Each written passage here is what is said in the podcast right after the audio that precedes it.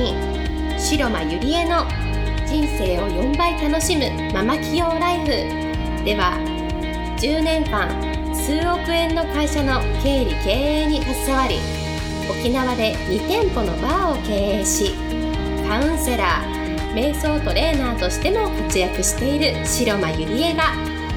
ママでも一人の女性として楽しみ自分の人生を自由に生きるためのメソッドをお伝えしていきます。それでは今回の番組をお楽しみください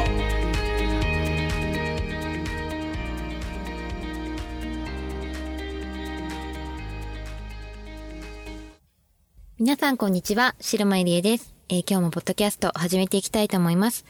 えー、今日は一件、あの、相談が来ていますので、えー、読んでいきたいと思います。こんにちは。いつも白間さんのポッドキャストを聞いて勇気づけられています。今回は母のことで相談がありご連絡しました。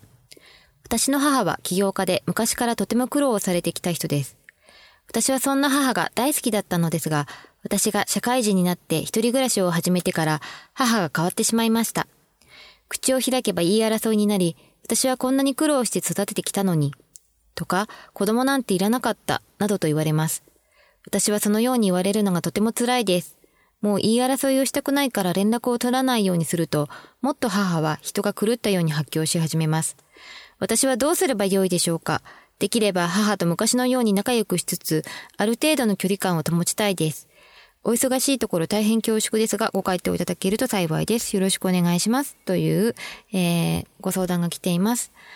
はい、ありがとうございます。えっと、私はこの方と直接会ったことがないので、例えばこの方のね、あの家族構成とかでまたかわ、あとその背景とか、どういう環境で生きてきたのかとか、なんかそこまで知るともっとこう、深く答えられると思うんですけれども、本当にこの文章だけで、本当に私の視点からしかあの、お伝えすることができないんですけれども、まず、あの、お母さんとの関係で悩んでいるってか、っていうことは、とてもこの方は、お母さんのことが大好きだし、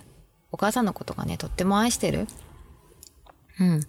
で、ものすごく、あのー、お母さんをね、大好きで笑顔にしてあげたいとか、なんかそういう気持ちの優しい人なんじゃないのかなって思うんですよね。で、お母さんからとってもとっても優しくてね、頼りになる娘。だから、こう、お母さんも、この方の方を、この娘をね、あの、時には自分の母のように、時には姉のように、妹のように、こう、いろんな役割をきっと求めていると思うんですね。ってなると、昔はこうじゃなかったとかって、こう、言ってくるんですよ、お母さんって。で、そうするとどうなっていくかというと、離れられなくなる関係になってしまうんですね。で、お母さん、この方も多分お母さんのことを愛しているから離れられないだろうし、なんとかこう助けてもらいたい、変わってもらいたいと思ってるはずなんですね。で、お互いにそうなってくると、とってもとっても心の距離が近くなっていくんですね。でも、それはね、本当に気をつけてほしいなと思うんですよ。そうなると何が起こるかというと、自分の人生をね、生きれなくなっていきます。お母さんの人生を生きていかなければいけない。うん。で、だんだんだんだん息苦しくなるし、もうなんか、だんだんしんどくて無理だなとか、なんかお母さんから解放されたいなとか、こう、いろいろね、いろんな感情が湧き上がってくると思うんですね。でもだんだんそれが噛み合わなくなってくるんですよ。うん。で、お母さんと、それから娘さんのね、こう、距離がべったり近いことを、えー、心理用語では癒着と言うんですけれども、もうそれは近いというよりも、もうくっついて離れられない状態。さらに、その相手の心の領域まで踏み込む、組み合っていっている状態。うん。だからお母さんが感じていることなのか、自分が感じていることなのか、なんかわからなくなってくるんですね。うん。で、こう、でもそこはね、気づいてほしいと思うんですよ。なんか、やっぱり正直生きにくいと思、思うと思うんですね。お母さんとの関係で。なんか、もっと、こう、お母さんといい関係になれたらなってって思うと思うんですけれども、でもこれって必ず乗り越えることはできると思うんですね。じゃあどう、どうするかっていうと、まずはお母さんの人生よりも自分自身を大切にするっていうことですね。そして、お母さんはお母さんの人生、私は私の人生ということで、お互いの領域にちゃんと、あの、境界線、線を引くことがとても大切になるんですよ。うん。もうお母さんはお母さんの人生ですから、お母さんが何て言ってこようともう関係ないんです。まずは自分の人生を愛してあげてほしいなと私は思います。もちろん母親ってとっても大事な存在ですよね。うん。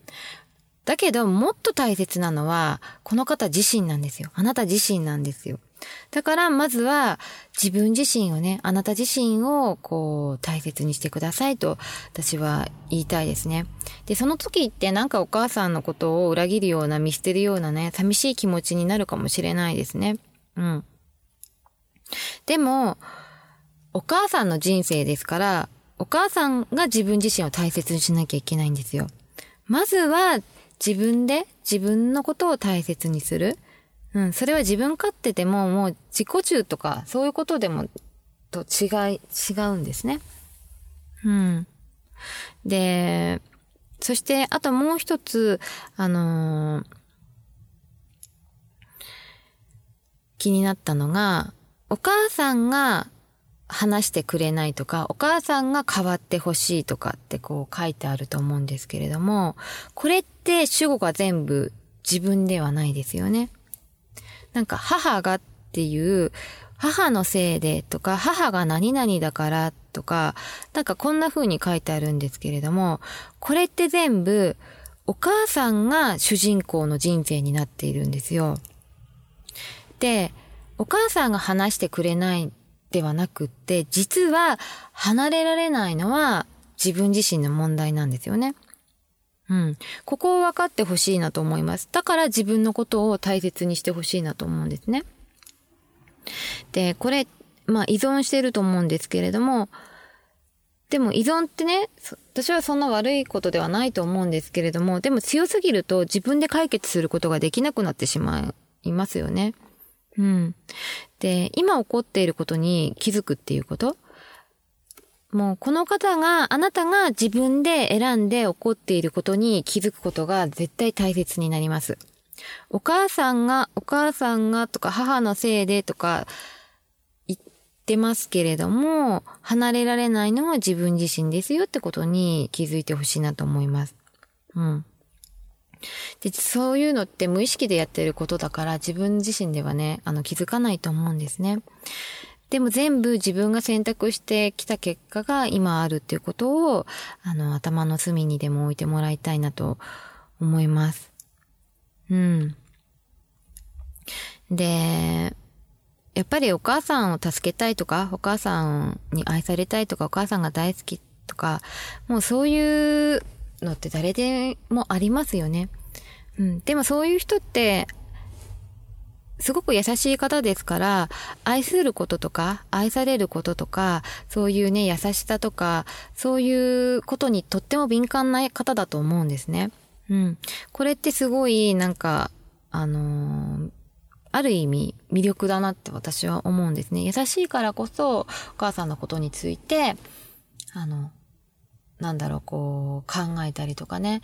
なんとかお母さんが変わってくれないかなって思ってちゃうと思うんですけれども、でも大事なのは自分にね、フォーカスして、自分に矢印を向けるってことですね。はい。ということで、今日はテーマを母との確執というテーマでお送りしました。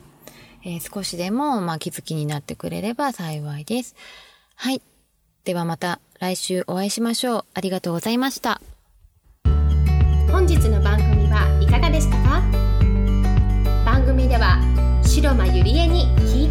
ことを募集しています。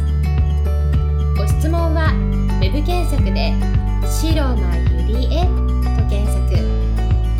ブログ内の問い合わせからご質問ください。